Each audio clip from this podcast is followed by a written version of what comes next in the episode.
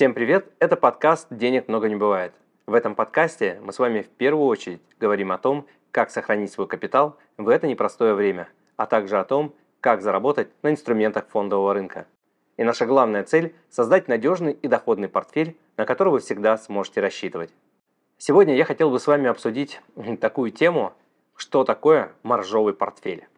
Не пугайтесь названия, здесь это никак не связано с животными или инвестициями в природу, нет. Или никак не связано с теми, кто любит закаливаться, нет, тоже нет. Маржовый портфель происходит от слова маржа, то есть условно мы берем в кредит деньги у брокера, получаем некие заемные средства и инвестируем с плечом э, так называемого в какой-либо э, любой выбранный нами актив. Это могут быть акции, облигации, ETF, какие-то структурные ноты э, с маржой или что-то еще. Давайте э, разберем сегодня на примерах, насколько вообще это интересное мероприятие для инвесторов именно сейчас. Есть разные способы, можно сразу приобретать фьючерсы, можно приобретать ETF уже встроенным плечом. И я, кстати, в своих предыдущих выпусках про ETF рассказывал о том, как можно использовать эти плечевые позиции, насколько они эффективны. Я также, насколько помню, рассказывал и про принцип э, действия фьючерсов в одной из наших э, эфире про криптовалютные стратегии. Но сегодня я бы хотел э, больше сосредоточить свое внимание на том, как можно приобрести облигации с плечом и какие вообще результаты можно от этого получить.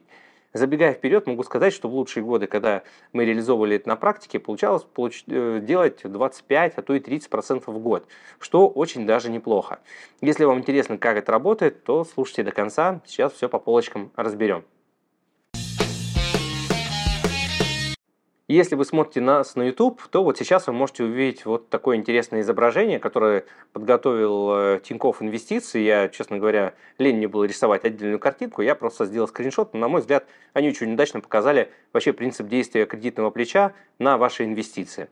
И на этом графике что нарисовано? Ну, представьте себе качелю, когда э, с одной, э, то есть посередине стоит какой-то конус, на этом конусе лежит прямое бревно, и с двух сторон под, силами, э, под действием силы тяжести, да, два человека катаются. Один с одной стороны, другой с другой. Теперь вместо людей поставьте на один конец этого бревна какой-то груз, а с другой стороны навалитесь всем телом и поймете, что даже какой-то очень тяжелый груз, благодаря эффекту рычага, вы можете поднять.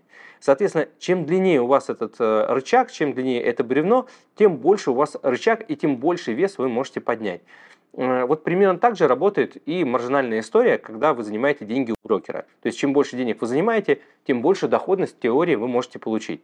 Но здесь надо помнить о том, что рынки двухнаправленные. Да? Они могут расти, могут падать, могут просто быть флет. Это значит, что э, если рынок э, не растет, то вы, по сути, теряете деньги. То есть недостаточно просто даже находиться в состоянии покоя. В отличие от ситуации, когда вы инвестируете только на свои, если рынки и не растут, и не падают, ну, у вас э, результат ноль, но вас и никто не гонит, и вы не, вам не нужно платить за использование этих взаимных средств. Если же вы взяли деньги в долг, в кредит, то вы как минимум должны платить за этот кредит, независимо от того, получаете вы доход или нет. И это как бы основной риск, который, который должен понимать и брать на себя инвестор. Э, чем больше плечо, чем больше заемных средств, тем больше у вас кредитная нагрузка, тем больше вам нужно платить процентов по этому кредиту. Я думаю, здесь все предельно понятно. Чем меньше у вас кредит, соответственно, тем меньше вам нужно платить за этот кредит. Но, соответственно, если э, рынки вырастут с маленьким кредитом, с маленьким плечом, да, ваш доход будет тоже меньше. Ну и рисков тоже меньше. Вопрос, насколько вообще оправданно и стоит использовать вот э, подобную историю прямо сейчас? Или это как бы лишнее, да? Давайте попробуем разобраться, может быть, на каком-то конкретном примере. Ну, во-первых, нужно разделить два больших направления. Есть акции, есть облигации. То есть вы все знаете, что акции – основной источник дохода. Купил за 100 рублей, продал за 200, заработал. Если ты купил э, там, не, на 2, не на 100 рублей, а на 300, э, то заработал, соответственно, больше. Э, если купил меньше, то меньше. Да? Что касается облигаций, то здесь ситуация немножко по-другому выглядит. Ты купил за 100 рублей, через 5 лет ты можешь обратно получить свои 100 рублей, но пока ты держал эти 5 лет, ты каждый год получал, скажем, по 5%. И в этом плане банды э, не заточены на то, чтобы зарабатывать изначально на положительной переоценке. Они не могут вырасти со 100% до 200%. Ну, чисто теоретически, конечно, могут. Э, то есть математики барьеров для этого нет, но э, физический смысл этого не предполагает. Э, поэтому, когда вы прибегаете к плечу, в случае с акциями вы рискуете тем, что если вы не угадали направление, э, скажем, у вас есть 100 рублей, а вы взяли заемных еще 100 рублей у брокера. Э, он, если рынок растет, то вы получаете доход уже не со 100 рублей, а с 200 рублей. Да? То есть 10% с 200 рублей – это 20 рублей. Если вы только на свои инвестировали, вы бы получили только 10 рублей. Но если э, вы используете плечо, то ваш доход как минимум удваивается. То есть со 100 рублей 20 получить доход – это плюс 20 э, годовых, э, ну 20%, что очень даже неплохо. Даже если вы заплатите там за год э, там, часть в виде там, 5%, скажем, за использование этого плеча, это все равно будет выгоднее, чем если вы инвестировали на собственные. Но это же работает, работает и в обратную сторону. Если акции пойдут вниз, а у вас есть кредитная позиция, то вам также придется э, распрощаться с 20 рублями уже в обратную сторону. И тут, конечно, тоже есть много разных нюансов.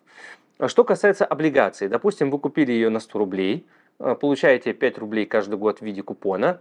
Э, как происходит дальше формирование дохода, если вы используете заемные средства? Вы закладываете ваших 100 рублей брокеру, он вам взамен дает 200. Вы на 200 покупаете эти облигации. Получаете уже купон не 5 рублей каждый год, а 10. Пока все понятно. Причем брокер говорит, вот на эти 10 рублей, на эти заемные средства начисляется кредитная ставка, скажем, там 2-3% вы посмотрели, ну окей, купон 5%, а за кредит вам надо платить 2, ну плюс 3%. Все очень неплохо. Ну, то есть это все равно выгодно.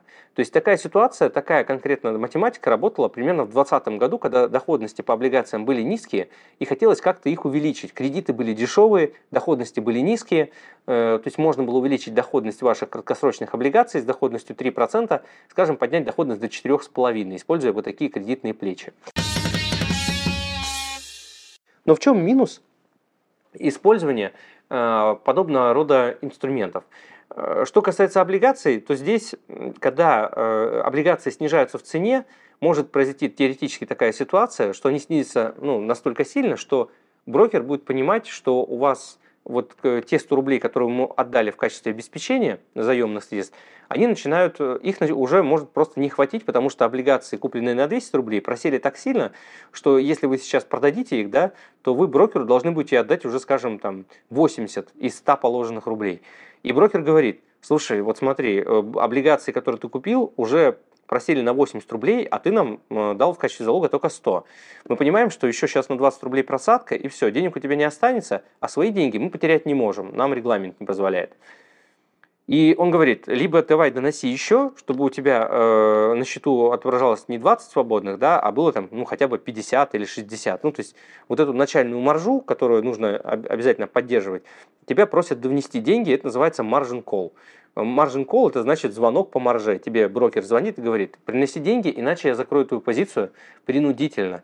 То есть просто зафиксирую твои убытки, я понимаю, что ты можешь верить, э, то есть разговор, диалог, ну, диалог брокера с инвестором может строиться примерно следующим образом.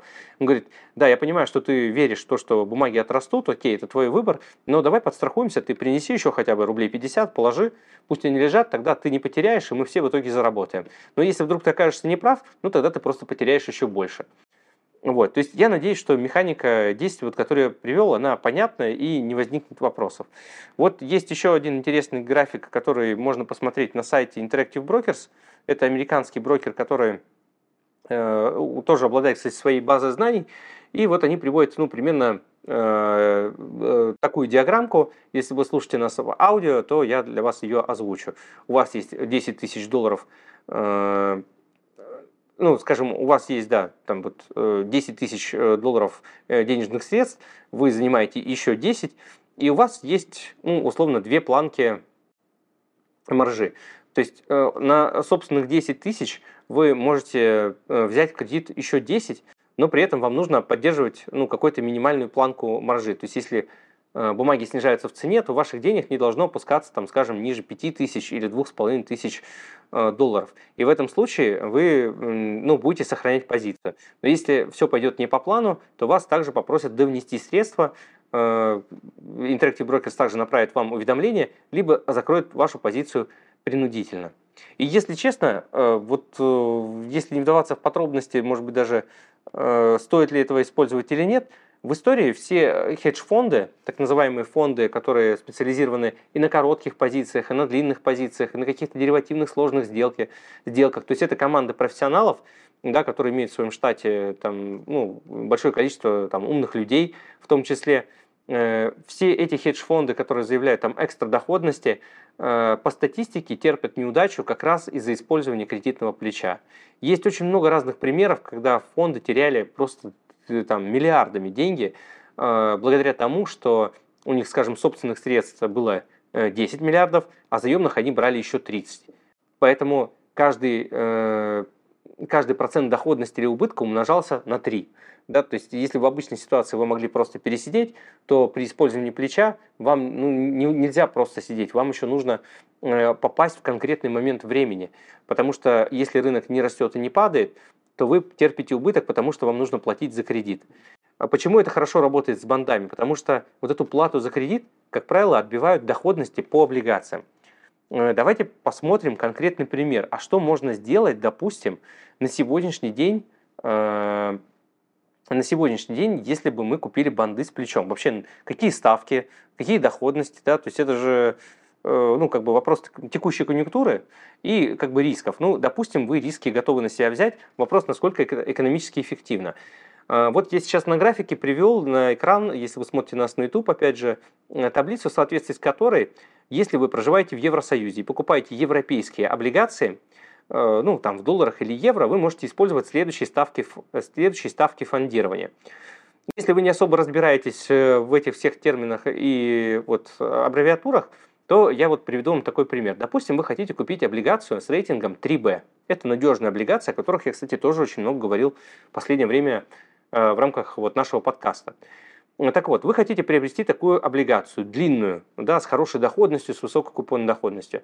Ну, во-первых, так как ставки высокие в Соединенных Штатах, э, то стоимость фондирования э, составляет сейчас примерно 5-6%. Э, ну, то есть кредит не дешевый. Ну да ладно.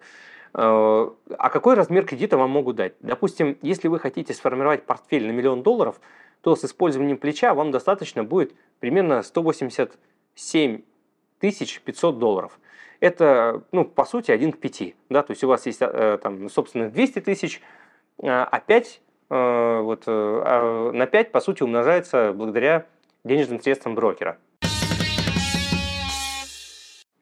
Такое плечо, конечно, очень ну, достаточно агрессивное. Почему? Потому что каждый процент доходности в ту или иную сторону, каждый процент изменения цены умножается на 5. То есть хорошо, если в портфеле растет, да, каждый процент плюса вам дает плюс 5. Но если он падает на 5, э, на 1%, то у вас сразу минус 5%. То есть снижение на 10% это минус 50 э, к вашему портфелю. То есть это реально очень агрессивно. Э, Причем снизить портфель на минус 10, если речь идет, если вы купили акции, так, то вы понимаете, это ну, может произойти там, в рамках одной недели. Тем более сейчас, когда там волатильность на рынках очень высокая. Что касается облигаций, то здесь, конечно, вот эта волатильность, она ограничена дюрацией, то есть длиной бумаги, да, и движением, ожиданием по уровню ставкам и инфляции.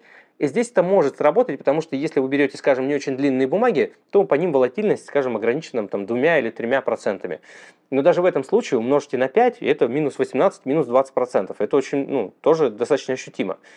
Второй момент. Помимо вот этого э, плеча, который вам предоставляет брокер, допустим, вы 200 своих – Э, заложили, а вам дали кредиты на миллион. У вас позиция кредитная на миллион. Э, вопрос, когда будет margin call? То есть, насколько должен снизиться портфель, да, чтобы вам брокер позвонил, сказал, иди доноси денег. Вот в случае, если мы берем портфель там 1 к 5, э, соотношение собственных заемных, то получается, что вот тот же Interactive Brokers говорит, что при снижении на 5% от первоначальной вашего депозита вам нужно будет донести деньги. 5%. То есть это один, при таком соотношении собственных заемных, 1 а к 5, получается, что 1% против вас, снижение просто внутри дня, все, вам нужно доносить деньги. И так может происходить в течение там, всей недели. Каждую неделю, каждый день вы можете доносить по 5% от первоначально внесенных э, средств.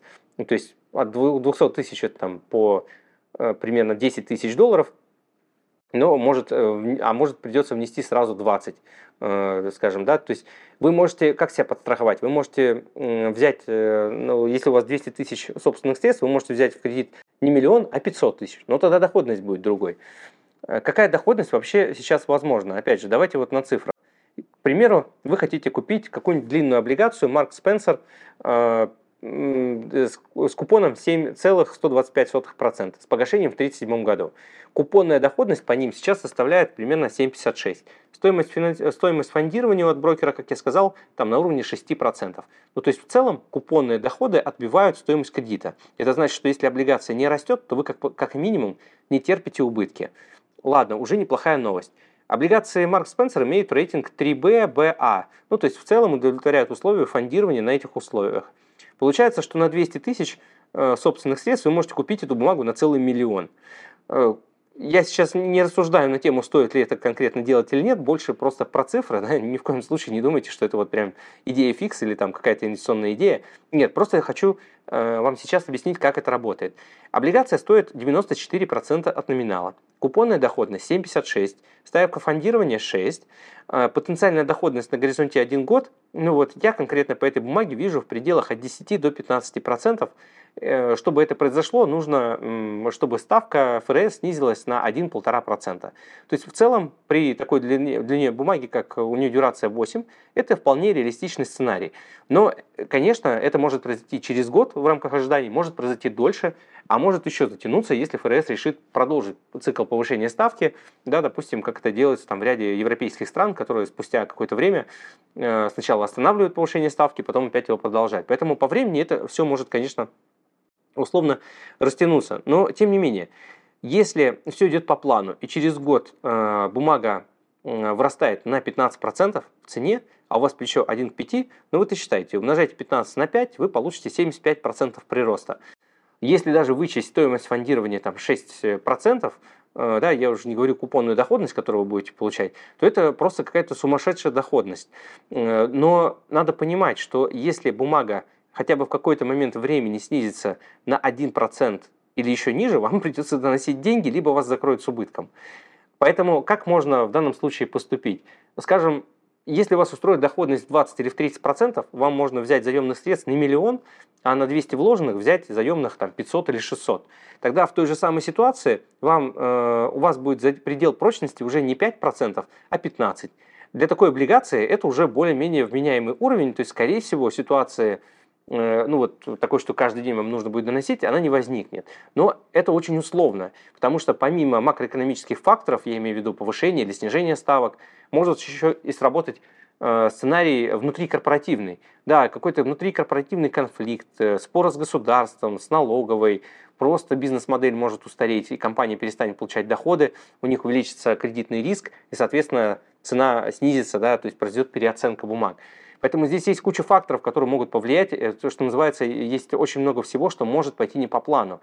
Чтобы нивелировать вот эти риски конкретного эмитента, конечно, э, стоит взять несколько разных бумаг и э, в этом плане взять плечо не один к пяти, да, а взять его один к одному или один к двум, чтобы ну, это выглядело более разумно. Потому что если вы получите доходность от бандового портфеля в разрезе там, в районе 20, я считаю, это будет успехом.